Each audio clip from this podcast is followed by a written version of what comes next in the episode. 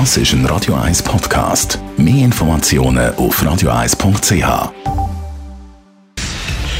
Radio 1 Feed statt fertig. Mit dem Personal Trainer Rolf Martin wird Ihnen präsentiert vom Käserock. Ihres Wander- und Skigebiet. 60 Minuten von Zürich. Käserock.ch Rolf Martin, guten Tag.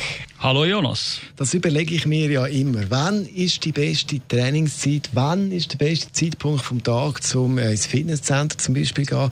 Ist das am Morgen? Ist das über den Mittag? Ist das am Abend? Was sagt der Experte?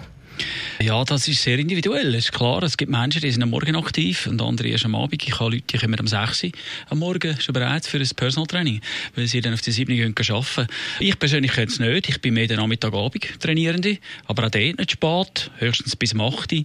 Und so unterscheiden sich natürlich die Leute. Es ist schlussendlich auch eine Gewohnheitssache. Je nachdem, wie du dich daran gewöhnst, deinen, deinen Tagesablauf planst oder Wochenablauf in sportlicher Hinsicht, ist es dann mit der Zeit einfach drin. Und dann ist es ein Ritual oder äh, deinen Ablauf. Aber äh, ich meinte jetzt, äh, es gibt wenn man das von den Biokurven äh, anschaut, also die meisten so ein auch äh, ein bisschen danach leben, dann ist erst ähm, vom Mittag an so ein die physische Leistungsfähigkeit maximal abrufbar. Du hast gesagt, ab 8 nicht mehr. Wieso ist das zu spät? Das ist jetzt von mir aus gesehen natürlich. Ich finde einfach, äh, es ist, wenn es dunkel wird, dann fängt der Körper automatisch runterfahren. Und wenn du dann noch voll am Anschlag bist, dann ist es, äh, finde ich, jetzt einfach ein bisschen, äh, also nicht natürlich.